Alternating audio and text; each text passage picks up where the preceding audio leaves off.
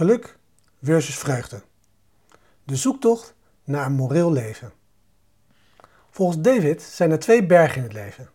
De eerste berg die we in het leven proberen te beklimmen gaat over gelukkig zijn.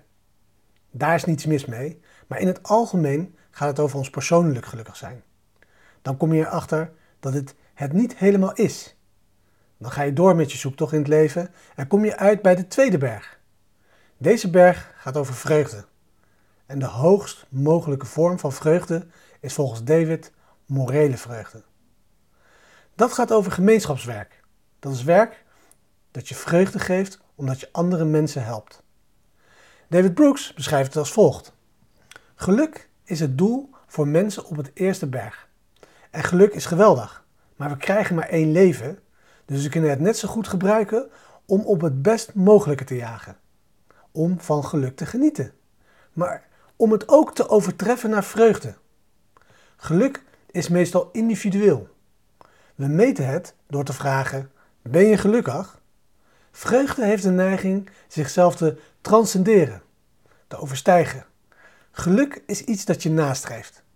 Vreugde is iets dat onverwachts opkomt en veegt over je heen. Geluk komt voort uit prestaties. Vreugde komt voort uit het aanbieden van geschenken. Geluk vervaagt. We wennen aan de dingen die ons vroeger gelukkig maakten. Vreugde vervaagt niet. Leven met vreugde is leven met verwondering, dankbaarheid en een hoopvol leven. Vreugde, vreugde heeft kennelijk verschillende niveaus. Wanneer je het verschil tussen geluk en vreugde kent, dan herken je in je eigen zoektocht beter het pad dat je bewandelt. Het idee dat ik krijg bij het lezen van de gedachten van David is dat hij een beeld schetst van wat hij doelen noemt. Veel mensen nemen te weinig tijd om na te denken wat ze echt uit het leven willen halen. Maar ze besteden wel veel tijd aan dingen waarvan ze denken dat het hun gelukkig zal maken.